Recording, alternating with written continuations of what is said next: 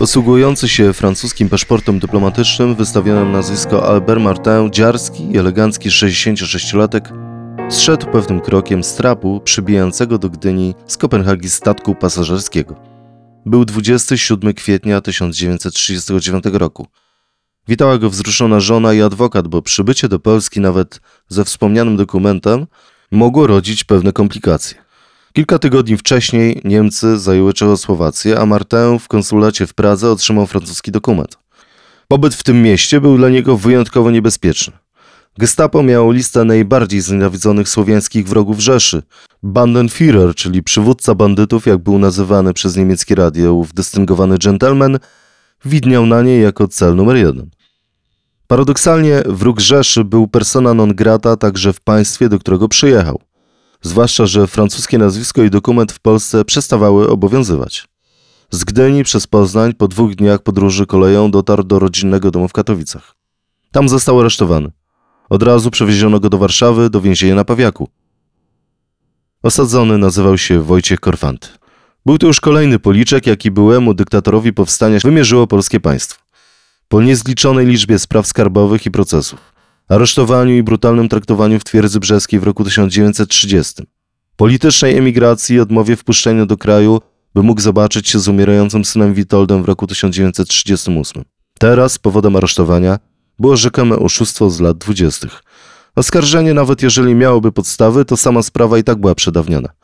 Ale nie o paragrafy tu chodziło, a o upokorzenie politycznego wroga sanacji. Przeciw takiemu traktowaniu polityka protestowali intelektualiści, francuska chadecja, opozycja, a nawet episkopat. Korfanty miał jednak zostać w celi. Za kratami obezwały się skumulowane i wszystkie skorzenia człowieka zmęczonego życiem.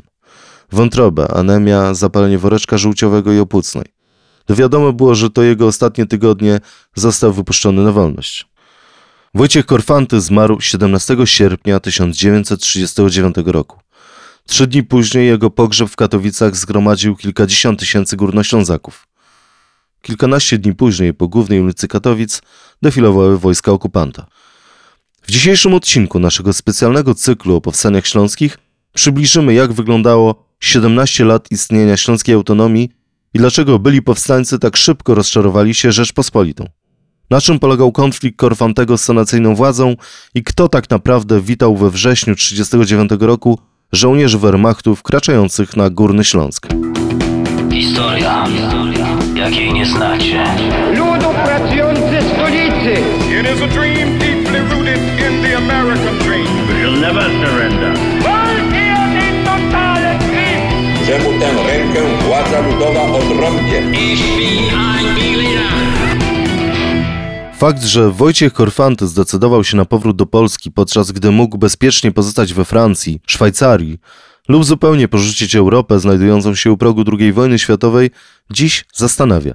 Smutny koniec życia bohatera powstań śląskich jest wielkim symbolem tego, jak nie do końca po drodze było Ślązakom z Warszawą w okresie 17 lat istnienia autonomii śląskiej w II Rzeczypospolitej. Doskonale oddają to zapiski samego bohatera naszej niepodległości. Dożyliśmy nareszcie wielkiej dziejowej chwili, gdy żołnierz polski wkraczał na nasz kochany, z jarzma pruskiego wyzwolony Górny Śląsk. Ogarnął nas wszystkich szał entuzjazmu. Spełniło się, o cośmy walczyli i krew przelewali. Dla mnie to był najpiękniejszy dzień życia, kiedy wojska polskie wkraczały do Katowic, kiedy na rynku stolicy nowego województwa odbywały się wspaniałe uroczystości przejmowania Śląska przez Polskę. Było to spełnieniem marzeń mego życia i najpiękniejsza nagroda za mą pracę. Po przejęciu Śląska żyliśmy przez długi czas w szale patriotycznym. Jedna uroczystość goniła drugą i jedna następowała po drugiej. Szerokim masom zdawało się, że teraz już nastał raj u nas. Sam muszę wyznać szczerze, że o innej Polsce wolnej i niepodległej śniłem, że ani na chwilę nie przypuszczałem, że taki mnie w niej los spotka. Nie należę do ludzi, którzy orientują się według wskazówki chorągiewki na dachu, skąd wiatr wieje. Gdy jestem przekonany, że mam słuszność, nieugięcie z całą zaciętością Śląska walczę o swój pogląd i w tej walce ryzykuję wszystko. Wiedzą to moi przeciwnicy, dlatego się mnie boją i nie przebierają w środkach. Podnieca i w dodatku zazdrość, że o własnych siłach i dzięki własnej pracy zdołałem się wybić na to stanowisko, które zajmuję. Jak każdy śmiertelnik, nie jestem bez błędów i ułomności, ale przeciwnicy moi, wady i niedomagania moje wydymają od razu do rozmiarów zbrodni. Jakich obłudnych środków się nie chwytano w walce ze mną. Gdy sobie przypominam szczegóły tej obłudnej i perfidnej kampanii, bierze mnie uczucie obrzydzenia. Pozostały mi wierne wielkie masy ludowe, które okazują dużo hartu i przywiązania. Toczy się o mnie zacięta walka w szerokich masach ludowych. Wiem, że w każdym okręgu śląskim otrzymałbym mandat przy wyborach do Sejmu. Ale po co mi to? Używałem tej przyjemności blisko 25 lat. W czerwcu 1928 roku obchodziłbym swój srebrny jubileusz poselski. Nie chcę odgrywać niepoważnej roli, jaką odgrywali posłowie ostatniego Sejmu. Wiem, że rola posłów do następnego Sejmu nie będzie wcale zaszczytniejsza. Na odgrywanie tej roli ja się nie nadaję. Do wymagań obecnych władców Polski się nie nagnę i kompromisu z nimi nie zawrę. Dlatego też o mandat do Sejmu nie będę się ubiegał. Jedną tylko wypowiem gorącą prośbę do ludu śląskiego, a mianowicie by został wierny swym zasadom chrześcijańskim i swemu przywiązaniu do Polski i by oddał swe głosy na kandydatów szczerze katolickich, polskich, mających zrozumienie dla interesów Górnego Śląska. Nie okazała się Polska taką, o jakiej marzyliśmy, ale nie ustajmy w pracy i poświęceniu, aby z niej zrobić Polskę godną naszych marzeń. Polskę wielką, mocarstwową, Polskę katolicką, praworządną i zawsze sprawiedliwą.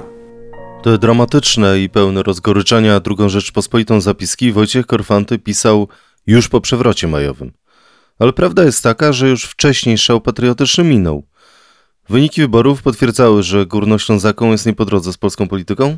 To znaczy, te wyniki wyborów tak naprawdę nie były takie znowu złe. One najlepiej chyba je analizować, bo pamiętajmy, że mamy do czynienia z województwem, nie powiedzieliśmy o decyzją Sejmu Rzeczypospolitej, Sejmu Ustawodawczego, które było specyficzne dla II Rzeczypospolitej, czyli województwem, które miało odrębne prawa e, na powszechnie nazywane autonomią górnośląską.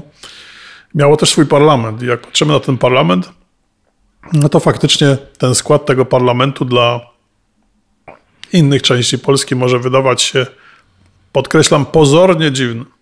Tak? To znaczy, jedną trzecią tego parlamentu stanowią partie niemieckie, które tutaj e, regularnie działają, mają spore wpływy, nawet rosnące wpływy, jak się okazuje, z ostatnich wyborów e, z roku 1930, bo tutaj też się ostatnio odbyły demokratyczne w 1930 roku. Dwukrotnie zresztą w odróżnieniu od II Rzeczypospolitej. To jest pewnie to, o czym Pan mówi, o tych wpływach niemieckich na terenie województwa śląskiego, ale jeżeli byśmy popatrzyli na Sejm Rzeczypospolitej i przypomnieli sobie y, coś, co jest oczywiste, że druga Rzeczypospolita była w 30% złożona z mniejszości narodowych, różnych oczywiście, nie tylko niemieckiej, to czy to było tak, tak dużo?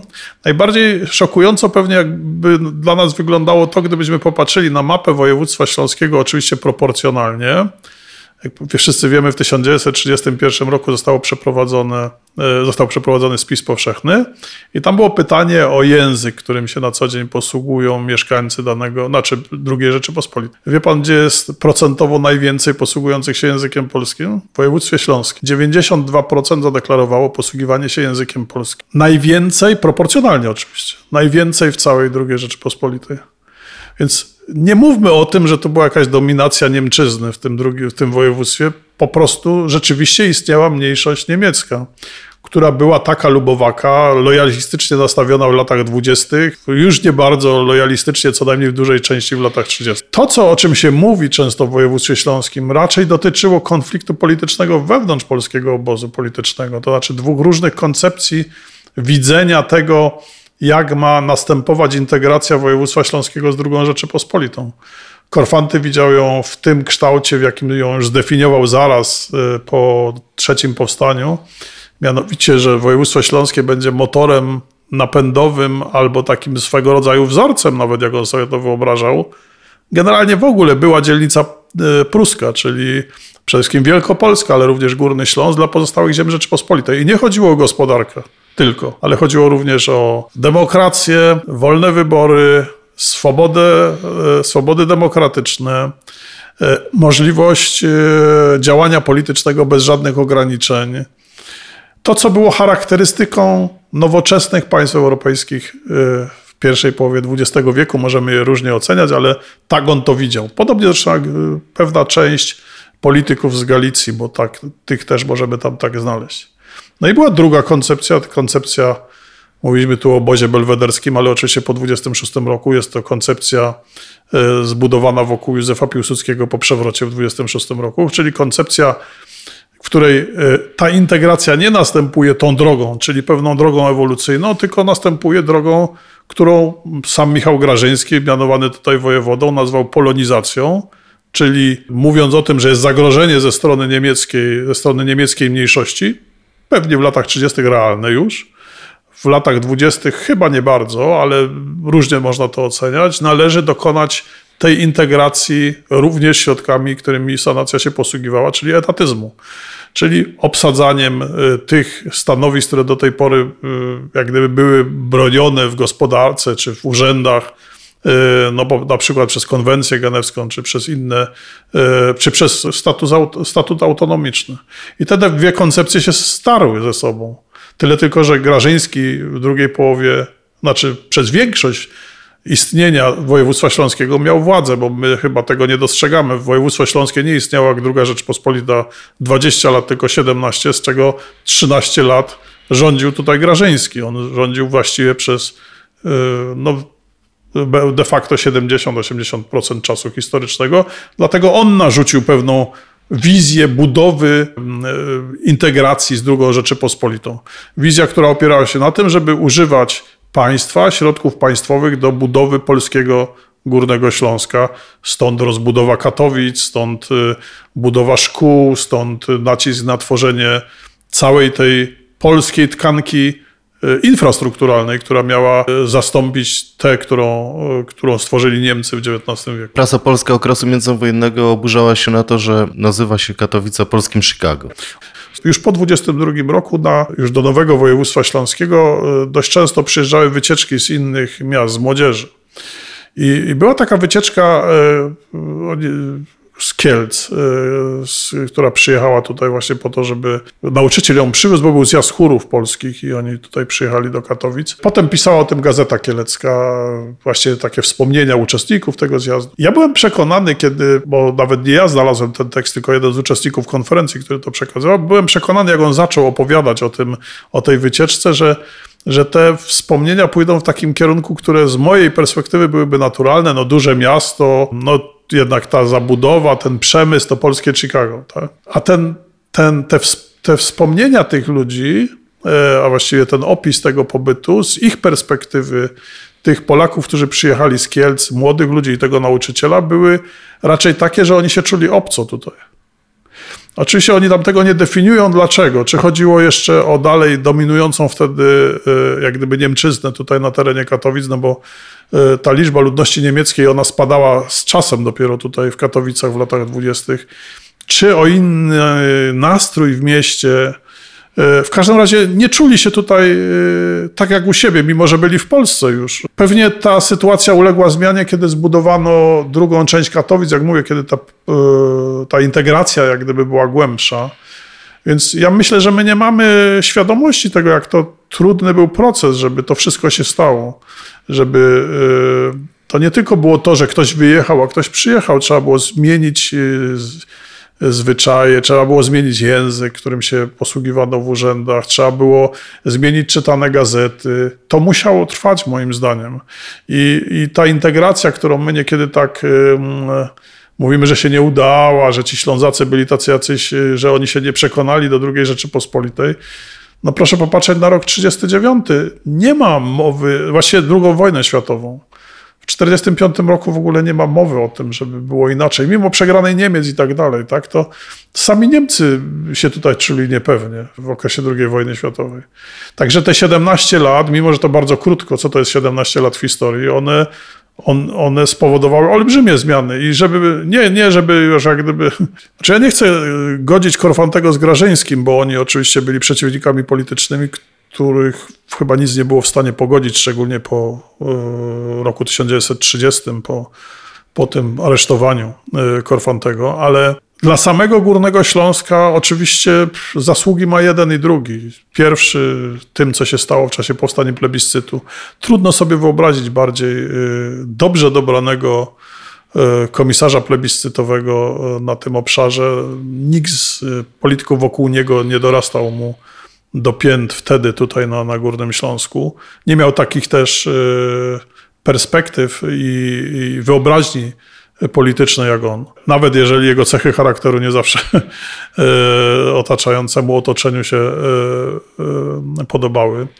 No to Grażyński, jeżeli się popatrzy na chociażby na Katowice, dał temu miastu zupełnie nowy impuls. Cała południowa część Katowic to jest część, którą zbudował Grażyński nie tylko tego miasta, tak wielu innych również, y, struktura y, gospodarcza. Pierwszy drapacz chmur Rzeczypospolitej powstał nie w Warszawie. Zgadza się i dzisiaj sami Niemcy przyjeżdżają po to, żeby oglądać modernę katowicką. Też jak gdyby zdając sobie sprawę, jaką zbrodnię popełniono, jaką zbrodnię popełniono burząc Muzeum Śląskie, które było wspaniałym gmachem z, tego, z tej dokumentacji, którą, którą posiadamy. To z rozmachem przygotowana wizja nowego miasta, które w pewnym sensie się ziściło. To znaczy Katowice, Chorzów również, dzięki zresztą też polskiemu prezydentowi, kilka innych miast na Górnym Śląsku dzięki tej autonomii e, uzyskało taki impuls cywilizacyjny. Proszę pamiętać, że w pierwszej połowie, e, znaczy w latach dwudziestych, wcale tak dobrze niemiecki Górny Śląsk się nie rozwijał. Dopiero potem zaczęto, w niego, zaczęto go finansować, ale i tak jak okresy, po to, żeby zrobić rodzaj okna wystawowego, który by mógł tę konkurencję napędzać z polskim Górnym Śląskiem. I rzeczywiście w latach 30., szczególnie wielki kryzys gospodarczy, wszystko to zmienił, bo ciągle zapominamy, że te 6 lat w historii II Rzeczypospolitej, a w historii 17 lat e, województwa śląskiego dramatycznego bilansu, który tutaj, bo przecież kryzys dotknął przede wszystkim przemysł, no to powoduje, że tak naprawdę ten Grażyński miał ze swojego urzędowania z 13 lat tylko kilka y, lat prosperity. Pierwsze trzy i tak naprawdę po 36 trzy czy cztery. Więc działał rzeczywiście w skrajnie niekorzystnych gospodarczych warunkach. Łatwo było krytykować to, co robi, y, biorąc pod uwagę, jak wyglądały współczynniki gospodarcze, społeczne jeszcze gorzej. On potrafił wykorzystać to, co krytykował do 26 roku. Krytykował autonomię górnośląską. Mówił o tym, że ona powoduje problemy z integracją, ale kiedy już został wojewodą, to mistrzowsko wykorzystywał te środki, które były w województwie po to, żeby jak najmniej oddawać do Skarbu Rzeczypospolitej, jak najwięcej wydawać tutaj na miejscu. Więc y, bez niego ani katedry tutaj obok nas by nie było, bo przecież wtedy zapoczął ani urzędu wojewódzkiego, ani no właśnie całej tej dzielnicy południowej, ani wielu szkół, które wtedy powstały. To jest postać w jakiś sposób tragiczna, bo wszystko to, co budował, naraz się rozsypało jak domek z kart w 1939 roku. Kołżył pan profesor słowa polonizacja, sprawa kadry Wojska Polskiego, w której była przerażająco mała liczba górnoślązaków czy też weteranów powstań śląskich. W tak zurbanizowanym regionie praktycznie w II Rzeczpospolitej nie powstała żadna wyższa uczelnia. A powstała szkoła techniczna tutaj, y, która została utworzona. Były plany rzeczywiście utworzenia wyższej uczelni, ostatecznie do tego nie doszło. Ta dominacja głównie Krakowa nad, nad y, Katowicami tutaj spowodowała, że ani nie powstało odpowiednika GH, ani y, uniwersytetu. To się ziściło właściwie dopiero po wojnie Politechniką Gliwicką i e, Uniwersytetem, Uniwersytetem Śląskim, a potem opolskim też oczywiście. Ale też jest faktem, i jeżeli mówimy o tych oficerach, tak, no, można sobie odpowiedzieć na proste pytanie, a skąd by mieli się ci oficerowie z Górnego Śląska brać, jeżeli e, w wojsku niemieckim oni tych awansów nie tyle nie uzyskiwali, ile oni się rzadko, rzadko się o te awanse starali. Jeżeli była polska inteligencja z tych grup plebejskich, to ona lokowała się właśnie tylko w dwóch grupach może trzech grupach zawodowych. To byli albo księża, albo w niewielkim stopniu nauczyciele, ale pamiętajmy nauczyciele niemieccy wtedy, no albo też wolne zawody, no bo one dawały pewną, ale też w niewielkiej części tylko. No to nie było tego kapitału społecznego w 22 roku i to musiało trwać. pewnie gdybyśmy dotrwali bez II wojny światowej jeszcze 10 lat, to ten kapitał społeczny by się pojawił, bo akurat tak się złożyło, że ci, którzy urodzili się już i uczyli w polskich szkołach na górnym, polskim Górnym Śląsku, zamiast na uniwersytety, to poszli na wojnę, bo mieli wtedy 20-18 lat, tak, jeżeli zaczęli edukację szkolną, więc oni nie mieli szans, żeby w ogóle zaistnieć. Ci, którzy zostali tutaj urzędnikami, nauczycielami i tak dalej, albo byli napływowymi, albo byli z awansu, ale to była stosunkowo niewielka grupa, która potrafiła się jakoś przekształcić, y, z, głównie językowo, bo to był główny problem, więc y, no, znowu nie przeceniajmy. To samo pojęcie polonizacji było używane przez samego Grażyńskiego. On tak widział integrację. Integracja dla niego było to to, że Polska przejmie nie tylko te formalnie, politycznie, administracyjnie Górny Śląsk i będzie czekała na to, aż stanie się ten proces y, asymilacyjny że on się dokona, e, ile, że może zostać przyspieszony poprzez działania takie jak na przykład przejmowanie tych koncernów niemieckich, o których mówiliśmy. On to robił. W momencie, kiedy te koncerny zaczęły mieć problemy, na, czele z koncernem Hochberga na przykład, pszczyńskiego e, magnata górnośląskiego, za brak płacenia podatków przejmował te koncerny, obsadzał je zarządami przymusowymi e, złożonymi z polskich techników, z polskich Y, z polskiego managementu.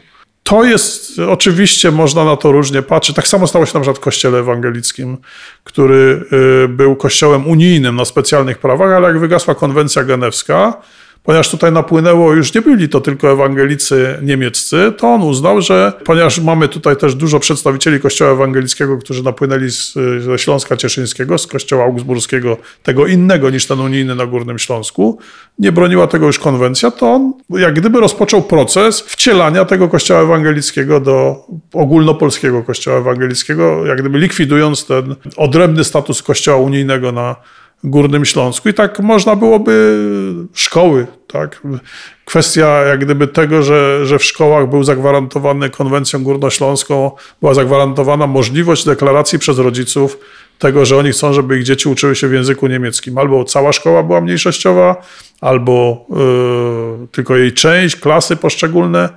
Na poziomie powszechnym, przy tak dużej liczbie deklaracji, oczywiście wszystko to za pieniądze państwowe, polskie, tak? Bo oprócz tego były też prywatne szkoły, ale mówimy w tej chwili o tych powszechnych. I to było zgodne z konwencją.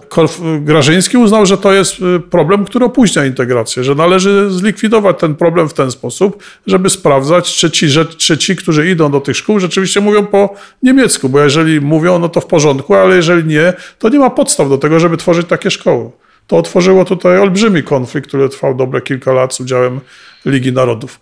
I teraz jest tylko to, jak oceniamy takie działania. To znaczy, czy uważamy, że lepszy byłby ten model ewolucyjny Korfantego, którym on chciał czekać na to, co się w sposób nieunikniony stanie, bez y, dużych napięć społecznych i narodowościowych na terenie województwa śląskiego, bo to oczywiście powodowało duże napięcia z mniejszością niemiecką, czy przyjmujemy, że lepszy jest model taki, w którym państwo aktywnie uczestniczy w takiej próbie integracji związanej z narzucaniem pewnych norm i wartości e, w sensie takim prawnym i etatystycznym, bo, bo to te, te, te gospodarcze zmiany, one są po prostu klasycznymi takimi metodami etatyzmu państwowego. Tak? No, przejmowanie przez państwo zakładów przemysłowych, prywatnych w tym przypadku, no jest jak gdyby takim modelowym wzorcem etatyzmu.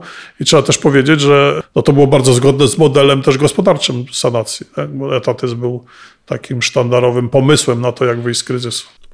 Ja się tej mojej pracy w interesie utrzymania przemysłu górnośląskiego nie wstydzę. Przeciwnie, poczytuję ją sobie za zasługę, bo choć ratowałem przez to warsztaty pracy ludu naszego i walczyłem o to, by nasi sąsiedzi nie mogli powiedzieć, że sprawdziła się ich przepowiednia, że Polacy zmarnowali wielki przemysł górnośląski, który rzekomo oni stworzyli. Nie działałem ani jako poseł, ani jako publicysta, lecz jako człowiek zajmujący odpowiedzialne stanowisko w tym przemyśle, jako człowiek poczuwający się do ciężkiej odpowiedzialności za losy tego Śląska, który w znacznej mierze dzięki mojej wieloletniej pracy połączył się z Polską. Zresztą jako Ślązak, który z troską patrzał na to, jak wskutek nieznajomości znaczenia Śląska i jego potrzeb przez sfery rządzące ten kraj upadał i dziesiątki tysięcy moich braci popadało w nędzę, pozbawionych chleba i pracy. I za tę moją pracę bezinteresowną nierozumni młodzieńcy i zawodowi oszczercy śmieli mnie nazwać jurgieltnikiem niemieckim – po mojej 35-letniej pełnej mozołów i ofiarności pracy dla Polski mieli sromotną odwagę posądzać mnie publicznie o to, że sprzedaję Polskę ościennemu państwu, wrogiemu Polsce. A ludzie nieznający Śląska, nie rozumiejący mej roli, pozbawieni znajomości życia, potrafili nazwać mą pracę nielicującą z godnością posła i publicysty polskiego. Bezwstydność tej oszczerczej kampanii przeciwko mnie przez ostatnie lata prowadzonej, która doszła teraz do punktu kulminacyjnego, przynosi hańbę zacietrzewionym partyjnikom sanacyjnym i lewicowym, nawet w oczach Niemców, którzy upatrują tam upadek i rozkład obyczajów politycznych w Polsce. Skoro mowa o napięciach i postaci Korfantego, to chyba należy parę słów y, powiedzieć o smutnym końcu jego życia i latach 30. No, obydwaj bohaterowie smutno skończyli. Dlatego, że jeden, mówimy o Korfantym, który oczywiście miał dramatyczne losy z końca swojego życia, biorąc pod uwagę jego znaczenie i dzisiaj stawiane mu pomniki słusznie, e, zawsze trzeba pamiętać o tym, że nie o to, że walczył politycznie z e, Grażyńskim czy z Piłsudskim, tylko o to, że go zaprowadziło to do więzienia, gdzie na pewno stracił zdrowie i to nie z tego powodu, że e, samo więzienie było już w jego wieku może e, czymś, co to zdrowie by e, mu podważyło, ale był tam tak traktowany jak większość więźniów brzeskich, którzy no, po prostu przypłacili to zdrowiem. Tak? Wiemy, że tylko Witosa uchroniono tak naprawdę przed tymi dramatycznymi represjami. Wystarczy Cata Mackiewicza poczytać, żeby e, zdać sobie sprawę, co się tam działo. On kończy dramatycznie też dlatego, że e, no, decyduje się na wyjazd z Polski w momencie, kiedy próby apelacji po, po skazaniu się okazują nieskuteczne, więc zdawał sobie sprawę, że znowu trafi do tego więzienia, jak większość tych, którzy w procesie brzeskim przegrali, zdecydował się na wyjazd, tylko nieliczni się zdecydowali na to, żeby zostać. Dibuła na przykład, który zaryzykował i do tego więzienia poszedł. E, no i reszta życia to jest emigracja, tak naprawdę. Emigracja w Czechosłowacji, na krótko we Francji z tym dramatem jeszcze śmierci syna, na który nie może przyjechać, prosi o krótkie chociaż przejście, czeka na przejściu w Cieszynie, żeby go wpuścili do Katowic chociaż na chwilę, na 24 godziny, na specjalną przepustkę, nie dostaje takiej gwarancji. Więc y, nie widzi grobu i syna, ani nie jest w stanie jakby przyjechać do Polski nawet na tak krótko. No, w momencie, kiedy już przyjeżdża, kiedy właściwie przyjeżdża większość emigrantów tych y, po, po 30 roku, w 1939, tak, Witos, bo przecież on też przyjeżdża wtedy y, z tej, z, związanych z frontem Morsz.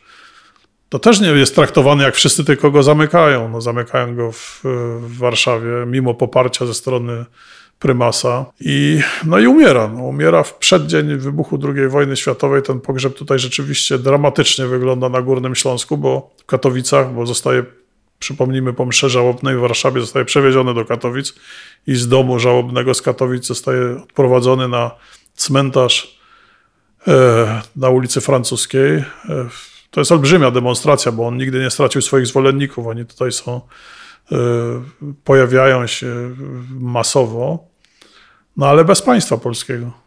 Nie ma nie tylko reprezentantów państwa polskiego, ale nie ma nawet reprezentantów władz wojewódzkich zostaje pochowany, a za kilka dni wybucha II wojna światowa. No to, jak powiedziałem, tragicznie skończyli obydwaj, tak? Bo Grażyński cały ten gmach, który budował, rozsypuje mu się wraz z wybuchem II wojny światowej na Górny Śląsk też już nie wraca. Cały, jak gdyby cały sanacyjny gmach e, budowy państwa polskiego kończy się na Wyspie Wężowej, której on jest również jednym z bohaterów. On jest rozliczany za to, co działo się w okresie rządów sanacyjnych Został przecież jeszcze ministrem na sam koniec e, fikcyjnego de facto ministerstwa. Więc kończy to też po, po tym, co się dzieje w komunistycznej Polsce, na tej emigracji, która właściwie, na którą właściwie wysłał e, w jakiś sposób pośredni, bo nie bezpośredni, e, Korfantego. Bardzo to tak tragicznie się kończy, jeżeli chodzi o, o losy polskiego województwa śląskiego w dwudziestoleciu. Ten niemiecki resentyment w końcówce lat 30. Co tutaj się działo? Jak tutaj na miejscu wyglądała aktywność przyszłych e, okupantów? To też y, są dwa oblicza tego zjawiska, bo z jednej strony oczywiście tych Niemców tutaj y, sporo zostało, różnie są szacowani. Ja już mówiłem tutaj o statystykach językowych, to byłoby ich tylko 7%. Ale tak naprawdę nikt nie wierzy w te statystyki językowe. Wydaje się, patrząc na poparcie partii niemieckich w wyborach, że no, tych jak gdyby y, Niemców o charakterze, znaczy o tożsamości niemieckiej, narodowościowej, było pewnie w granicach 20%, około 1 piątej y, y, ogółu ludności. I oni w, absolutnie po 1922 roku byli niezadowoleni z tego, co się stało i absolutnie byli zwolennikami rewizji tej granicy. To nie ma co do tego wątpliwości.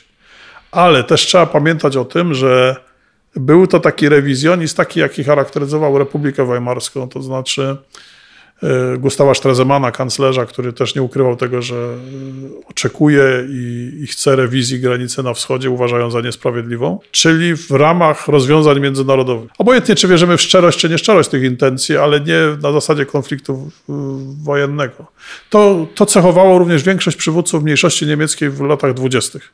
Mniej więcej do końca lat 20. To nie było realnych szans na rewizję tej granicy. Tak możemy różne scenariusze snuć, ale ta sytuacja w Europie w latach 20. mimo Locarno była na tyle stabilna, że snucie tutaj jakichś y, irredentystycznych czy rewizjonistycznych planów byłoby zupełnie bezsensowne i nawet uczestnictwo w życiu politycznym tych przedstawicieli mniejszości jest tego świadectwem.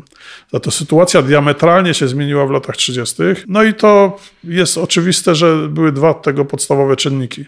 Z jednej strony to, co się stało w e, Polsce, ten kryzys gospodarczy i w związku z tym te działania, o których tutaj wspomniałem, to znaczy ta polityka polonizacyjna, ona spotkała się tutaj z olbrzymim takim negatywnym odzewem, ale nie to chyba było najważniejsze, bo część tych przywódców mniejszości niemieckiej dalej pozostała lojalna jak, jak, jak Pant, który był przecież i senatorem, i marszałkiem Sejmu, tutaj wicemarszałkiem y, w Katowicach, zresztą nigdy się nie opowiedział za nazistami, był przywódcą katolików niemieckich, co najmniej ich część. To, co zdecydowało, co było najważniejsze, to oczywiście to, co stało się w Niemczech. I nie, nie ma co ukrywać, że większość Niemców na województwie śląskim opowiedziało się za tym, co się w tych Niemczech działo. To znaczy za y, tym, co Hitler zrobił i to nie chodzi ani o politykę za bardzo, ani o program rasowy, tylko o to, że oni postrzegali Hitlera jako człowieka sukcesu. Wydobył Niemcy z izolacji, y, może nie politycznej, bo to zrobił już Stresemann, ale dał im sukces w polityce międzynarodowej, już nie wchodząc w szczegółach. A co najważniejsze, w 1934 roku było już oczywiste, że Niemcy wyszły z kryzysu gospodarczego. Z Górnego Śląska dość masowo wyjeżdżano do pracy na niemieckim Górnym Śląsku.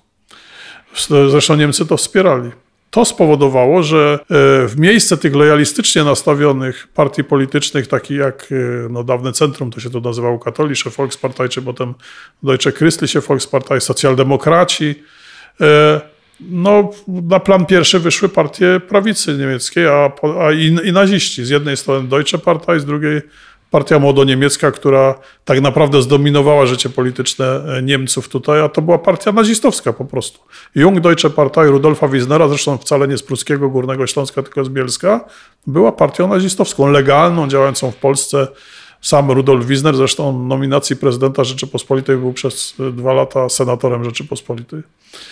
E, potem dopiero w wyniku kryzysu w stosunkach polsko-niemieckich e, został odwołany z tego stanowiska, bo on był jednym z tych nominowanych członków Senatu, nie, nie z wyboru. To jest niewątpliwie prawda i jest również prawdą, że ta mniejszość niemiecka e, była zdominowana przez to, ten, to, to oczekiwanie, że nastąpi rewizja granicy. Za to trudno mówić o otwartej redencie. Ta otwarta redenta nie, nie miała charakteru masowego, za to rzeczywiście ta mniejszość była mocno penetrowana i przez wojskowy wywiad, i przez partyjny wywiad niemiecki. Pojedynczy ludzie byli wykorzystywani. Część była wykorzystywana również do, tego, e, do tych oddziałów ochotniczych, które wkraczały na Górny Śląsk, tutaj tych, e, tego Freikorpsu Ebbinghaus po ucieczce na teren Niemiec.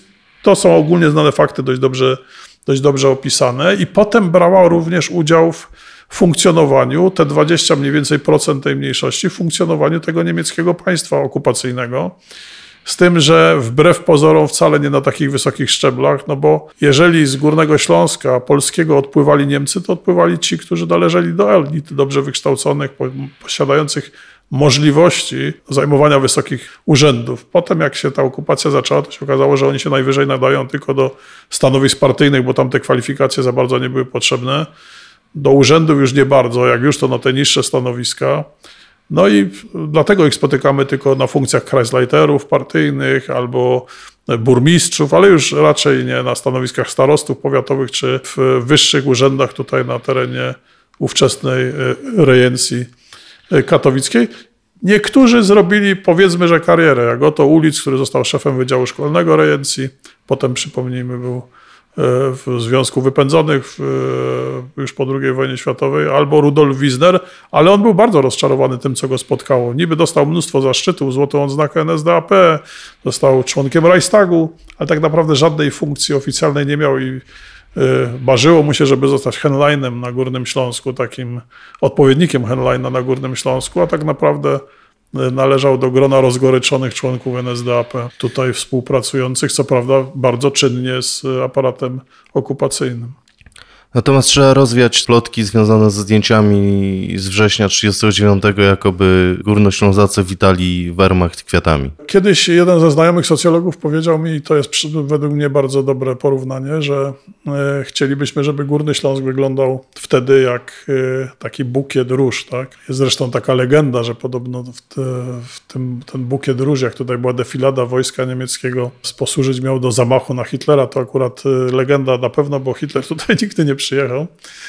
E, ale chcę tym, o tym bukiecie powiedzieć, ponieważ e, ten mój znajomy socjolog e, mówił, że ten bukiet tak naprawdę w 1939 roku to nie był bukiet róż, tylko to był bardzo różnokolorowy bukiet złożony z różnych polnych kwiatów.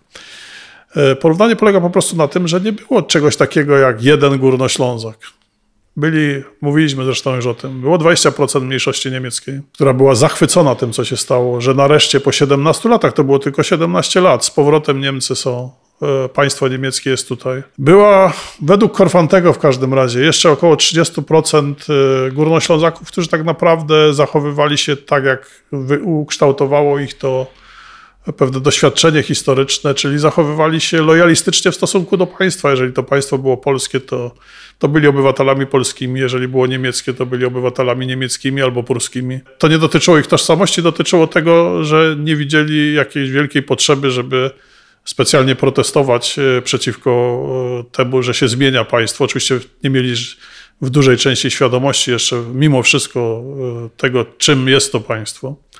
No i byli również Polacy, tak? My nie wiemy, kto był na tych ulicach. Czy te 20%, czy 20% plus te 30%.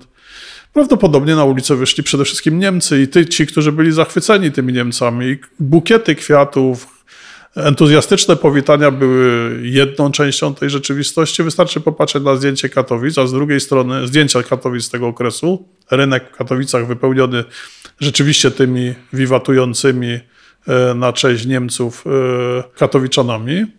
Ale znowu ci wszyscy, którzy znają Katowice, wystarczy, żeby się przeszli mniej więcej 100 metrów, 200 metrów na ulicę Mariacką, to by zobaczyli, że tam byli prowadzeni przez żołnierzy niemieckich pod karabinami ludzie na egzekucję, też katowiczanie, którzy właśnie zostali wychwyceni na, na domach a najwięcej z nich prawdopodobnie siedziało w swoich mieszkaniach i czekało, co będzie.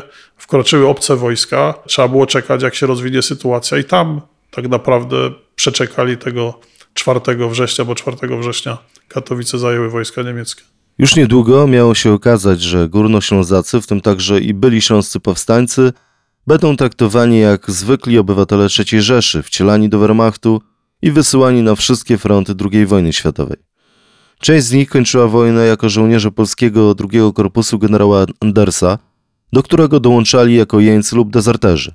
Ten mało znany wątek Ślązaków w Wehrmachcie to temat innego, wcześniejszego odcinka naszego podcastu. Górny Śląsk i Śląsk po II wojnie światowej miał odbudować się w granicach daleko wykraczających poza wyobrażenia jego mieszkańców. Na ziemiach, które od ośmiu wieków nie miały nic wspólnego z Polską. Sama konurbacja katowicka miała stać się przemysłowym centrum nowego państwa. Polskiej Rzeczypospolitej Ludowej. Historia powstań śląskich i czynu zbrojnego z lat 1919-1921 stała się kolejnym wygodnym narzędziem władzy ludowej, która wpisała zryw w komunistyczną wizję dziejów Polski. To był ostatni odcinek naszego sześciodcinkowego cyklu. Zapraszam do śledzenia naszych kanałów na wszystkich platformach podcastowych, a także na YouTubie czy Facebooku, gdzie czekamy na Wasze opinie. Do usłyszenia. Historia, jakiej nie znacie. Ludu pracujący stolicy! It is a dream deeply rooted in the American dream. We'll never surrender. Czemu tę rękę władza ludowa odrąbie? Ich bin ein Berliner.